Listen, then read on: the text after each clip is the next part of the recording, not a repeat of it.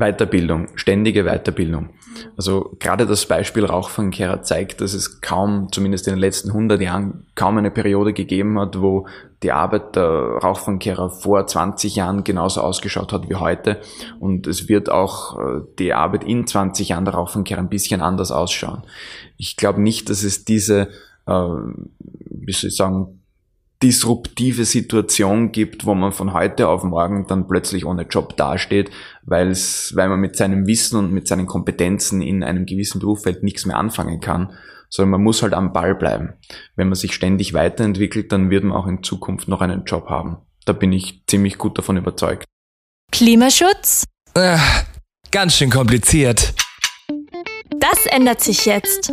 Wir widmen uns der größten Herausforderung unserer Zeit. Werde mit Klimadialog zum Klimaschutzprofi. Lösungen und Hintergründe der Klimakrise werden endlich verständlicher. PionierInnen und tapfere EntscheiderInnen weisen uns mutige Wege in die Zukunft. Diskussionen zwischen Theorie und Praxis zeigen, wie wir gemeinsam die Krise bewältigen können. Und auch, was du dazu beitragen kannst. Klimaschutz? Das ist der Klimadialog. Der Podcast von Klimaaktiv. Herzlich willkommen bei der Klimadialog. Unser Klimaidol in dieser Folge bringt gleich doppelt Glück. Als Rauchfangkehrer, aber auch als Energieberater und somit Pionier der Energiewende. Andreas Niesner beweist, dass auch traditionelle Berufe einen wesentlichen Beitrag zur Energiewende leisten und somit sogar von ihr profitieren können. Das müssen sie auch, wenn wir beim Klimaschutz vorankommen wollen. Viel Spaß beim Gespräch. Also ich freue mich heute ganz besonders, den Energieberater und Rauchfangkehrer Andreas Niesner begrüßen zu dürfen. Hallo Andreas. Hallo, servus. Wir starten den Podcast eigentlich immer gleich. Wir starten mit einem Fragebogen nämlich, und wie es beim Fragebogen so ist, man sollte so kurz wie möglich antworten, weil sonst gehen ja die Zeilen aus. Ist klar. Ich versuch's. Der Klimaaktiv-Fragebogen. Also ich habe ja schon gesagt, du bist Energieberater und Rauchfangkehrer, und jetzt ist meine erste Frage: Energieberater oder Rauchfangkehrer? Naja, das lässt sich nicht trennen, weil ich sage immer gern, die Rauchfangkehrer, das ist der erste Green Job der Welt und der älteste Green Job der Welt. Und im Endeffekt ist es bei uns immer darum gegangen, dass wir die Leute beraten, wie das ausschaut mit Brennstoffeinsparung, wie das ausschaut mit energieeffizientem Heizen. Also das ist nicht trennbar. Nicht trennbar, okay. Job oder Berufung? Berufung. Twitter oder YouTube? Beides. Und wenn du dich entscheiden müsstest? Twitter. Also aufgepasst, alle bitte Andreas Niesner folgen. Individuum oder Gesellschaft? Du sprichst da an, was sich ändern muss für die Bewältigung der Klimakrise, oder? Das kannst du sehen, wie du magst. Ja, wenn das Thema ist, dann geht auch wieder das eine nicht ohne das andere. Es ist zwar oft der Kritikpunkt, dass man sagt, okay, man darf nicht alles auf Individualebene herunterbrechen und den Menschen quasi die Entscheidung zuschieben. Aber auf der anderen Seite ist es auch so, dass wir alle die Gesellschaft sind, und die Gesellschaft, auf die wir aufspringen können, quasi als Trittbrettfahrer, die gibt's nicht. Mhm. Das heißt, damit sich die Gesellschaft ändert, müssen wir uns alle ändern. Okay. Nostalgie oder Fortschritt? Fortschritt. Wenn du mich jetzt mit Tradition oder Fortschritt gefragt hättest, hätte ich gesagt beides. Okay. Und die letzte Frage aus dem Fragebogen. Dürfte ich eine Plakatwand auf dem Stephansdom gestalten, würde darauf stehen: Efficiency first. Jede nicht produzierte Kilowattstunde ist die beste Kilowattstunde. Wow, das klingt ausgeklügelt. Dann starten wir gleich mal. Die erste Frage ist mal: Warum glaubst du überhaupt, haben wir dich hier als Klimaidol eingeladen? Eine gute Frage. Wahrscheinlich, weil ich unter den Rauchfangkehrern der auf Social Media lauteste bin und am meisten auffalle. Kannst du mir mal kurz erklären, was du überhaupt machst in deinem Beruf? Also wie kam es dazu? Wie kamst du darauf? Also wie ich zu meinem Beruf gekommen bin, ist relativ einfach, indem meine Mutter ein Rauchfangkehrer-Geschäft hatte, das jetzt ich übernommen habe seit einigen Jahren. Und von daher war das auch ständiges Thema am Esstisch, am Frühstückstisch. Und für mich waren diese ganzen Dinge nicht fremd. Wenn ich jetzt überlege, wäre ich auch zu dem Beruf gekommen, wenn ich diesen Konnex nicht hätte, weiß ich das nicht, weil ich glaube, dass viele Leute jetzt, wenn sie über ihren Beruf nachdenken oder was sie werden möchten, jetzt nicht primär an Rauchfangkehrer denken, weil den sieht man nicht alltäglich, der ist jetzt nicht so präsent in der Öffentlichkeit oft. Und deswegen versuche ich das auf Social Media auch ein bisschen zu ändern, damit sich da mehr Leute auch für den Beruf interessieren, weil gerade Rauchfangkehrer, die auch Energieberatung machen, wird es im Zuge der Energiewende sehr viele brauchen und da gibt es definitiv noch zu wenige. War das bei euch in der Familie dann auch so, dass Klimaschutz oder Energie ein Thema war am Küchentisch oder war das damals noch nicht so ausgeprägt? Bist du da gekommen und hast gesagt, eigentlich wäre das auch wichtig in dem Kontext? Es war immer schon ein Thema. Also meine Eltern haben sich schon viel Gedanken auch über Mülltrennung gemacht und haben sich auch immer wieder geärgert, wenn irgendwas umgestellt worden ist von der Müllabfuhr aus, was jetzt nicht viel Sinn macht, zumindest nicht auf den ersten Blick. Und wie gesagt, das Thema Brennstoffeinsparung, Kunden beraten, wie sie möglichst wenig Energie verbrauchen, das ist eigentlich Herzstück des Rauchfangkehrers, die unabhängige Beratung. Und das ist Thema wirklich Energieberatung, konkretes Begriff, das ist dann schon mit mir gekommen. Man hat halt früher einfach nicht dazu gesagt und ich habe es ein bisschen intensiviert. Was treibt dich an, das zu machen?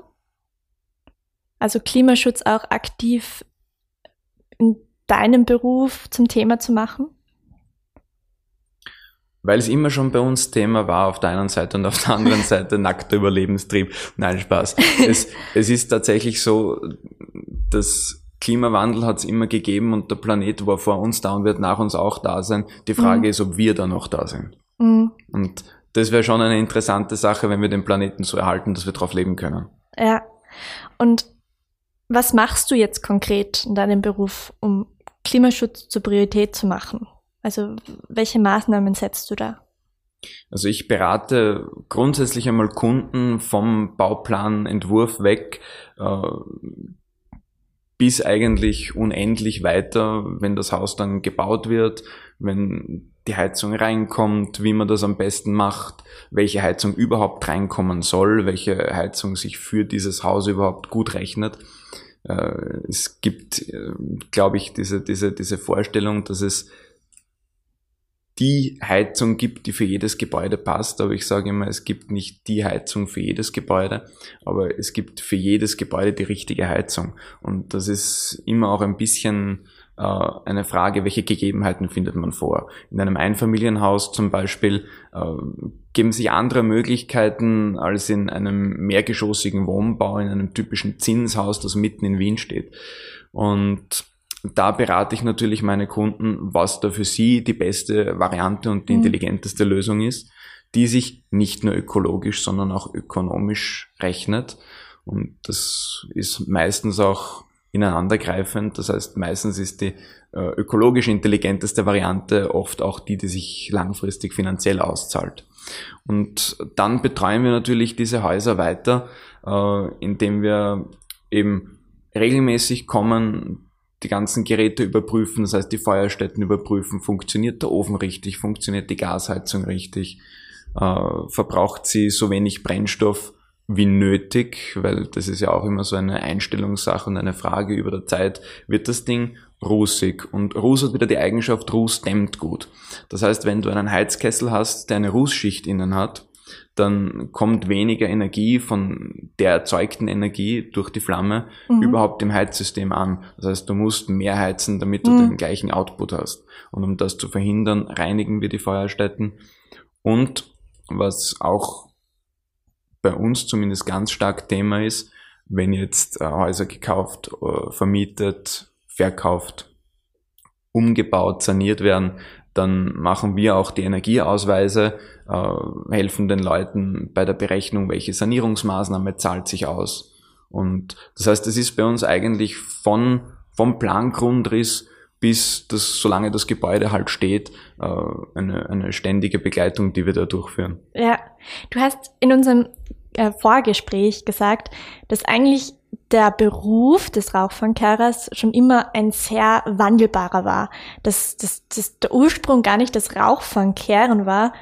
Und kannst du mir das nochmal kurz erklären, weil ich fand das so spannend. Ja, gern. Also es ist grundsätzlich so, dass der Rauchfangkehrer an sich aus Oberitalien kommt. Der Rauchfangkehrerberuf hat sich immer verändert.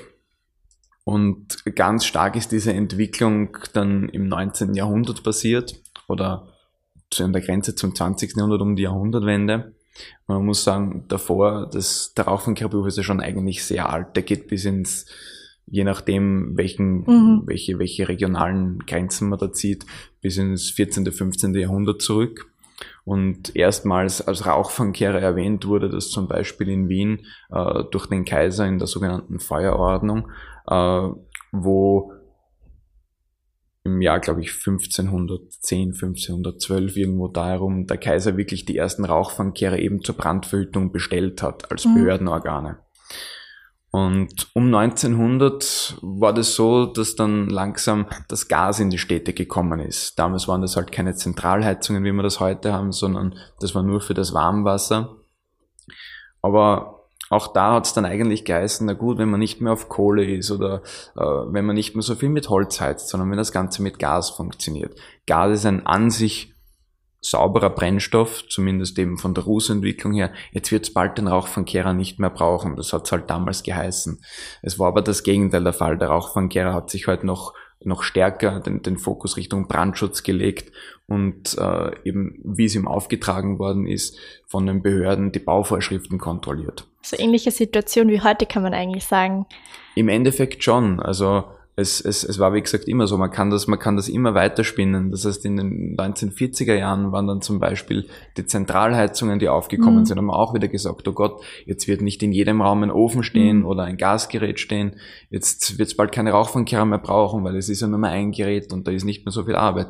Das Gegenteil war aber der Fall, weil der Rauchfangkehrer hat sich eben weiterentwickelt und ist gerade auch da in den 40ern, 50ern von den Behörden auch wirklich als konzessioniertes Gewerbe zugelassen worden und auch wirklich für Mängelbehebung, Befundabnahme. Das heißt, wenn eine Heizung neu gebaut wird, ist die richtig eingebaut worden. Ist die auch so eingebaut worden, dass sie energieeffizient arbeitet. Da ist der Rauchfangkehrer auch herangezogen worden. Und das zieht sich weiter. 60er, 70er Jahre ist die Fernwärme gekommen. Ja. Hat es auch wieder geheißen, um Gottes Willen, jetzt wird es bald keine Rauchfangkehrer mehr geben. Mhm. Das Gegenteil war der Fall. Wir haben uns wieder weiterentwickelt, haben uns mehr auf Luftverbundprüfungen, übrigens auch bei Fernwärme kann man Energie einsparen, weil man glaubt gar nicht, was man generell beim Heizen alles falsch machen kann, auch wenn es keinen Heizkessel gibt. 80er, 90er Jahre sind dann die ersten Gas- und Öl-Brennwertgeräte gekommen. Das heißt noch energieeffizientere Heizungen, wo man auch wieder gesagt hat, naja, jetzt wird es langsam aufhören mit den Rauchfangkehrern. Aber auch das war nicht der Fall. Wir haben dann angefangen, Abgasmessungen zu machen. Das heißt, da ist dann wirklich einmal erstmals so richtig in die klassische Energieberatung hineingegangen. Das heißt, wie muss man ein Gerät überhaupt einstellen, dass es so richtig energieeffizient läuft? Die Abgasmessungen, die haben die Rauchfangkehrer an sich gemacht, noch bevor die Installateure das gemacht haben. Also unsere Firma zum Beispiel hat da seit 1985, 86 angefangen mit Emissionsmessungen. Und seit damals wusste man dann wirklich, das schaut oft nicht so gut aus mit dem CO2-Ausstoß von Heizungen. Ein Thema in der Klimadebatte ist ja oft, ja gut, jetzt gehen so viele Berufe verloren. Was machen die Leute, die jetzt ihren Job verlieren? Was kannst du dem entgegensetzen? Ich meine, du bist ja ein sehr gutes Beispiel dafür, dass Berufe ja sehr wandelfähig sind. Weiterbildung, ständige Weiterbildung. Also gerade das Beispiel Rauchfangkehrer zeigt, dass es kaum, zumindest in den letzten 100 Jahren, kaum eine Periode gegeben hat, wo die Arbeit der Rauchfangkehrer vor 20 Jahren genauso ausgeschaut hat wie heute. Ja. Und es wird auch die Arbeit in 20 Jahren der Rauchfangkehrer ein bisschen anders ausschauen. Ich glaube nicht, dass es diese disruptive Situation gibt, wo man von heute auf morgen dann plötzlich ohne Job dasteht, weil man mit seinem Wissen und mit seinen Kompetenzen in einem gewissen Berufsfeld nichts mehr anfangen kann, sondern man muss halt am Ball bleiben. Wenn man sich ständig weiterentwickelt, dann wird man auch in Zukunft noch einen Job haben. Da bin ich ziemlich gut davon überzeugt. Das zeigt sich auch zum Beispiel am Beispiel Ölindustrie. Mhm. Die haben extrem viel Kompetenzen in Sachen halt Ölbohrung, aber wer sagt, dass man das nicht und auch Raffinerie von Ölprodukten. Die OMV hat ja schon angefangen, sich ein bisschen mehr als Chemiekonzern umzustellen und aufzustellen. Das ist sicherlich sehr intelligent. Aber was man gerade zum Beispiel aus dieser Erfahrung aus den Ölbohrungen mitnehmen kann, ist, dass man das Ganze auch auf Geothermie anwenden kann. Das heißt, es ist das Wissen nicht verloren. Man muss es nur vielleicht ein bisschen anders einsetzen. Aber du hast ja auch eher einen ungewöhnlichen Weg hinter dir. Ich glaube, nicht so viele Rauchfangkehrer sind auch Energieberater. Welche Hindernisse gab es bei dir da? Eigentlich keine. Also von der Idee weg. Ich kann mich erinnern, dass ich, das war um 2010, wo ich mitten in der Lehre war oder gerade fertig war mit der Lehre, habe ich zu meiner Mama gesagt, du, ich übernehme dieses Geschäft schon, aber ich mache eine Energieberatung draus. Mhm. Noch nicht einmal wirklich wissend, was da jetzt überhaupt die Anforderung dafür ist. Und es ist aber über die Rauchfangkehrermeisterausbildung, das war eigentlich der Grundstein dieser ganzen Sache, weil was ich nämlich auch interessant finde und heute weiß, damals nicht wusste, Rauchfangkehrer ist der einzige Beruf oder einer der wenigen Berufe, die wirklich zum Beispiel lernen, Energieausweise zu erstellen in ihrem Berufsbild und wo das auch fixer Bestandteil der Meisterprüfung ist, einen Energieausweis zu machen. Das gibt's nicht so oft. Das heißt, es dürfen zwar viele Gewerke Energieausweise machen, aber wenige lernen das wirklich von Grund auf und da gehört eben Rauchfangkehrer dazu. Das heißt, meine Meisterausbildung war da sozusagen der Grundstein und dann ist es weitergegangen, dass ich die Energieberaterfortbildung gemacht habe bei der sogenannten AGEBA, das heißt Arbeitsgemeinschaft Energieberaterausbildung, wo sich alle Energieberaterorganisationen oder Energieberatungsorganisationen der Bundesländer zusammengeschlossen haben, um eben einen einheitlichen Qualitätsstandard für Energieberater für die Ausbildung festzulegen. Und eben dieses Studium, das ich jetzt an der Donau-Universität Krems, ich hoffe, das ist jetzt keine Werbung. Das ist vollkommen okay. Das spielt eben genau in dieses Thema hinein und das intensiviert diese ganze Geschichte noch weiter. Und was kannst du jetzt anderen raten, die quasi auf deinem Anfangspunkt stehen und die das Gleiche machen wollen? Was kannst du denen mitgeben?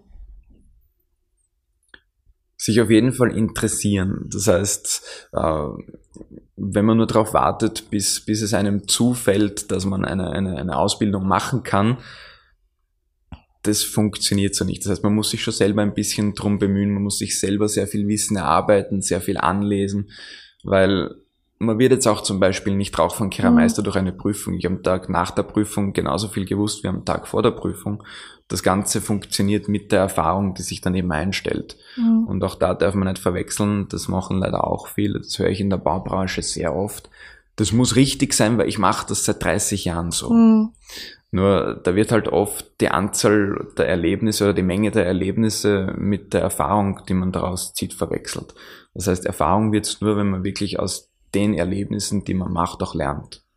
Und wie gesagt, selber versuchen, Wissen anzueignen und nicht unbedingt jetzt so auf eine formalisierte Ausbildung warten. Vielleicht kommt die nicht, aber das Wissen, das man sich selber aneignet, das bringt einen auf jeden Fall weiter und das nimmt einen noch niemand weg. Bei Klimaaktiv ist ja im Herbst so ein großes Überthema, nämlich raus aus Öl und Gas. Und ich finde, Heizung ist schon so ein Thema, das ist in den Medien nicht wirklich repräsentiert, kommt nicht so oft vor. Ist der Heizungstausch überhaupt wirkungsvoll? Ja, absolut. Absolut. Und zwar meistens schon nach sehr wenigen Jahren. Also eine Heizung zu tauschen zahlt sich sehr rasch aus. Das Problem oder sagen wir mal, die größte Hürde an der ganzen Sache ist eher die erste Investition, die einmal ins Geld geht. Das heißt, sich jetzt wirklich dafür zu entscheiden, eine alte Heizung, gerade wenn sie noch funktioniert, weil wenn die alte kaputt ist, hat man sowieso keine andere Möglichkeit, dann muss irgendwas Neues her. Nur auch dann ist es halt leider so, dass oft das Einfachste, nämlich der 1:1 Austausch passiert. Das heißt, die alte Gasheizung kommt raus und schnell eine neue, weil die ganze Infrastruktur ist da. Sondern wirklich sich das einmal zu überlegen und zu planen, eine neue Heizung zu installieren und auch das Geld aufbringen zu wollen, obwohl man es jetzt gerade nicht muss. Das ist, glaube ich, die größte Einstiegshürde. Und da das hat die Politik aus meiner Sicht ganz gut erkannt. Und da gibt es jetzt wirklich inzwischen schon sehr attraktive Förderungen, wo man seine Anschaffungssumme wirklich bis zu halbieren kann oder mehr. Warum aber raus aus Öl und Gas? Naja, ich sage jetzt einmal, das Offensichtlichste ist, weil fossile Heizungen natürlich klimaschädlich sind. Und das weniger Offensichtliche ist, weil einfach, wie wir auch jetzt in den letzten Wochen gesehen haben, der Gaspreis ist gestiegen und ich glaube, er steigt sogar immer noch. Öl ist sowieso immer ein Energieträger gewesen, der einmal viel gekostet hat, einmal wenig, und das waren teilweise Steigerungen um bis zu 100%. Das heißt, wirklich langfristig planen auf der einen Seite und auf der anderen Seite sagen, ich kann mir irgendwas ersparen, das geht mit fossilen Energieträgern nicht. Das heißt, wenn man auch auf der finanziell günstigen Seite sein will, dann sollte man aus diesen Sachen raus. Und wenn man sich jetzt das große Ganze anschaut, wie viel Wirkung hat so ein Heizungstausch? Naja, schon relativ viel. Also ich sage einmal, man kann seine jährlichen Heizkosten zumindest bei fast jedem Heizungstausch, zumindest halbieren. Also das spürt man dann schon sehr kräftig im Geldbörsel. Und welche Tipps kannst du jetzt jemandem geben, der das jetzt endlich angehen möchte? Hast du da ein paar so Grundtipps? Sich einmal einen unabhängigen Berater suchen. Das kann jetzt der Rauchfangkehrer sein, das kann ein Energieberater vom Land sein, das kann ein sonstiger Energieberater sein. Wichtig ist, dass es eine unabhängige Beratung ist, weil es ist halt so, und das ist jetzt gar kein Vorwurf, den ich irgendjemandem mache, aber wenn jemand mit einem Firmenauto kommt, wo bestimmte Produktnamen drauf sind, dann hat er ein gewisses Interesse dran, dass er diese Produktnamen auch irgendwie ins Haus bringt. Das heißt, der sucht halt schon dann möglicherweise die beste Lösung für den Kunden, aber halt nur im Rahmen seiner Möglichkeiten und seines Produktportfolios, das er da anbieten kann. Das heißt, die unabhängige Beratung ist aus meiner Sicht einmal der wichtigste erste Schritt. Und das zweite ist dann auch, sich schnell einen guten Installateur ins Boot zu holen, der dann gemeinsam mit diesem Energieberater oder Energieplaner oder Rauchfangkehrer einmal ein Konzept entwirft, was ist die beste Lösung. Weil oft, wie gesagt, wird der Einfachheit halber der 1:1 Tausch gemacht, und das ist meistens nicht die beste Lösung. Gerade weil du ja eine so breite Masse berätst, hast du da irgendein Erfolgserlebnis, wo du jemanden überzeugen konntest, der vielleicht vorher etwas kritisch dem gegenüber eingestellt war? Hast du da eine Geschichte für uns? Ja, man, eigentlich so kleine Erfolgserlebnisse gibt's jeden Tag. Ja. Aber zum Beispiel, wenn ich jetzt eins herausgreifen müsste, war das ein Kunde von mir, der, glaube ich, den habe ich vor 2 Jahren etwa beraten.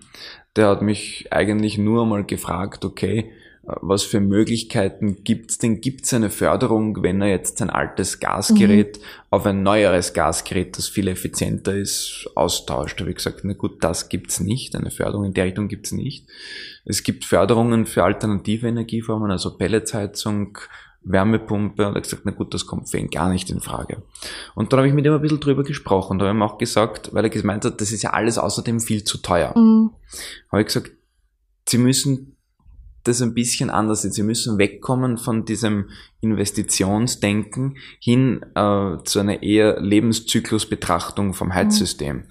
Das heißt, wenn ich jetzt heute eine Heizung kaufe, ist ja die erste Investition nur ein Teil der Wahrheit. Wie gesagt, es gibt dann auch weiter Energiekosten, es gibt Wartungskosten. Und wenn man sich das jetzt im Gesamtkontext anschaut, dann machen die Investitionen oft nur ein Drittel der ganzen Summe aus, die sich da über diese nächsten 20 Jahre abspielt. Das heißt, im Endeffekt, wenn man eine Heizung neu bekommt, dann zahlt man nicht die 5.000, 7.000, 8.000 Euro fürs neue Gasgerät, sondern man zahlt 20, 30, teilweise 40.000 Euro insgesamt über die ganze Laufzeit. Das kann man wie einen Kredit betrachten und die erste Investition sind nur die Eigenmittel, die man aufbringen muss. Und der Rest sind die Kreditraten, die man abzahlt. Da hat einmal zum Nachdenken begonnen und dann haben wir uns mal durchgerechnet und dann sind wir drauf gekommen, naja, für ihn wäre tatsächlich die Pelletsheizung die günstigste Variante und er hatte auch in dem Fall einen Raum über, wo er gut den Tank unterbringen konnte, so einen Gewebetank, den man direkt neben einen Heizkessel auch stellen kann teilweise. Und nicht nur das, ich habe das Ganze dann mit ihm weiter durchgerechnet und dann gesagt, na gut, wie schaut's denn aus mit Gebäudedämmung? Und irgendwann sind wir dann dort gelandet, dass er dann durch eben die Erkenntnisse, die er dann über den Energieausweis bekommen hat, dann auch sogar seine Fassade saniert hat, was vorher überhaupt nicht im Raum gestanden ist. Das heißt, jemand, der sich vorher eigentlich wirklich über die Kosten beklagt hat, dass das für ihn ein Ausschlussgrund ist, der hat dann im Nachhinein eigentlich viel mehr investiert in die ganze Sanierung und erspart sich natürlich jetzt wirklich einen Haufen Geld und fürs Klima hilft's auch. Ja, also du würdest sagen, das Hauptüberzeugungsargument sind dann doch die Kosten für die meisten Menschen. Für die meisten Menschen ist es so, ja. Okay. Die Leute wollen was fürs Klima tun, aber es muss sich auszahlen auch. Das heißt, sie wollen nicht was fürs Klima tun und draufzahlen. Das will keiner. Das stimmt. Wir neigen uns jetzt auch schon dem Ende des Gesprächs zu. Ich bitte ja immer meine Gäste, unsere Gäste, einen Klimaaktiv-Tipp mitzubringen. Was hast du uns denn mitgebracht? Der Klimaaktiv-Tipp. Ich habe sogar 2 Tipps, weil ich mich nicht entscheiden konnte. Ach, super. Den ersten Tipp, den ich geben kann, das ist ein Podcast. Und zwar werden vielleicht einige kennen, das ist der Peter Schul Podcast von der Energieagentur, den ein lieber Freund von mir, der Christoph Dollner Gruber, moderiert. Und zwar deswegen, weil... Kann ich auch sehr empfehlen. Wir benutzen das gleiche Equipment. Hallo Christoph. Hallo Chris. Das ist wirklich, ich lerne jedes Mal von jeder Folge. Also das ist wirklich so ein breites Themenfeld, das da immer abgedeckt wird, eben von Erklärung, wie funktioniert der Strommarkt, über was das neue Erneuerbaren Ausbaugesetz eigentlich in der Praxis bedeutet, bis hin zu wie will die Föst in Zukunft grünen Stahl herstellen. Also wenn man sich in dieses Thema Energiewende ein bisschen einhören möchte, dann gibt's da fast keine bessere Quelle. Und das Zweite, das sind die Blogs vom Jan Hegenberg, der unter der Graslutscher vielleicht auch manchen bekannt ist. Der bringt gerade eben zum Thema Klimawandel und Energiewende, gerade wenn es so im Bereich eben erneuerbare Energien, also Windkraft, Solar und aber auch, und da ist, glaube ich, auch ein sehr großes Steckenpferd von ihm, Elektromobilität, bringt er extrem gut recherchierte Artikel, sehr lange Artikel, das heißt, man muss sich wirklich Zeit nehmen, aber er schaut sich da wirklich auch die Fakten an, typische Kritikpunkte, was ist so in Gesprächen normal Thema, stimmt das nicht, und auch da lerne ich immer irrsinnig viel dazu. Klingt auf jeden Fall super spannend. Und jetzt noch zur letzten Frage. Wir bitten ja immer unsere Gäste, den nächsten oder der nächsten Gästin eine Frage zu stellen. Und du kannst dir heute eine von 2 Fragen aussuchen. Nämlich entweder, wie hoch soll der CO2-Preis sein? Und die zweite Frage wäre, über welchen effektiven Hebel der Klimakrise reden wir viel zu wenig? Also 1 oder 2? Ich nehme die zweite Frage. Über welchen effektiven Hebel der Klimakrise reden wir noch viel zu wenig? Ja, bitte. Das ist eine sehr gute und sehr komplexe Frage. Vielleicht hätte ich doch das andere nehmen sollen. Nein, Spaß. Also ich glaube, dass wir noch viel zu wenig über die Kommunikation sprechen, über die Kommunikation an sich, weil ich glaube, da scheitert nämlich sehr viel schon im Vorfeld. Wenn man sich schon Zeitungsartikel anschaut, ich habe jetzt unlängst einen Zeitungsartikel gelesen, wo es darum geht, die finanziellen Auswirkungen eben auf Wohnungseigentum, und die Energiewende macht Wohnungseigentum teurer. Das sind natürlich Desasterschlagzeilen. Also das wird gleich einmal immer alles als negativ dargestellt, was mit Energiewende und Klimaschutz darstellt. Wir sprechen immer eigentlich nur über die Kosten. Das heißt, was kostet uns eine Energiewende, was kosten uns erneuerbare Energien und nicht, was bringt uns eben der Klimawandel. Und genau das ist wieder der Punkt, das ist im Endeffekt aufs Große hochskaliert, das, was schon das Thema bei der Heizung ist. Es geht nicht um die Investitionskosten, die sind einmal da, das stimmt schon. Aber was bringt mir das langfristig? Und eben, wenn man das auf die Heizung runterbricht, ob ich jetzt 20.000 Euro zahle, über einen Zeitraum von 15 oder 20 Jahren oder 50, 60.000 Euro, dann sind das einige Urlaube, die man da machen könnte oder einige sehr schöne Dinge, die man sich da drum kaufen könnte. Und der Fokus sollte mehr in die Richtung gehen, was bringt uns eigentlich eine erneuerbare Energiereform und eine Energiewende und nicht, was kostet uns das Ganze. Das heißt, Kommunikation ist, glaube ich, ein sehr starkes Thema, wo sich noch viel tun muss. Was würdest du raten oder was soll sich konkret ändern? Man muss versuchen, Botschaften positiv zu formulieren. Der Mensch, das ist halt leider evolutionär bedingt, hat halt immer einen Fokus aufs Negative, weil es ist nun mal so, dass uns Gefahren einfach, den Steinzeitmenschen hat die Gefahr mehr interessiert als das Positive, weil vor der Gefahr musste er flüchten. Das heißt, ob die Blumen schön waren, das war toll, aber wenn der Säbelzahntiger da war, war das wichtiger. Das heißt, der Mensch hat schon den Fokus auf negative Botschaften und die formuliert er deswegen auch gern. Das heißt, wirklich bewusster, bevor man zum Beispiel eine Aussage im Radio macht oder bevor man eine Fernsehwerbung dreht oder bevor man einen Zeitungsartikel schreibt, sich das noch einmal durchzulesen, noch einmal durchzuschauen, das Konzept. Sind die Botschaften positiv formuliert oder bin ich da schon wieder im Negativsudern? Ich finde, das ist ein sehr schöner positiver Abschluss. Du solltest ja auch noch eine Frage stellen an den nächsten Gast, die nächste Gästin. Hast du uns was mitgebracht? Ja, ich habe da auch relativ lang drüber nachgedacht. Und das, was mich in der letzten Zeit sehr viel beschäftigt, das ist die Frage, eben, dass wir uns als Gesellschaft natürlich ändern müssen, damit wir das mit der Klimakrise wieder noch gerichtet bekommen. Nur die Frage ist, wie sehr muss, soll und kann jede und jeder Einzelne eigentlich beeinflussen, wie sich die Gesellschaft ändert und dass sich die Gesellschaft ändert? Okay, ich freue mich schon, wenn das beantwortet wird. Ich auch, ich bin gespannt. Dann bedanke ich mich recht herzlich, dass du da warst. Es war wirklich ein super Gespräch. Liebe Anna, danke, hat mich sehr gefreut. Es wird wieder köder, ich rede wieder viel. Ich trinke da das Haus voll, ich mach was ich will. Vergiss halt mein Service, schaufel die Kohlen. Ich will wieder locker, das wird mir so gefallen. Ich bin der Leichenfüller, wahrscheinlich bin ich.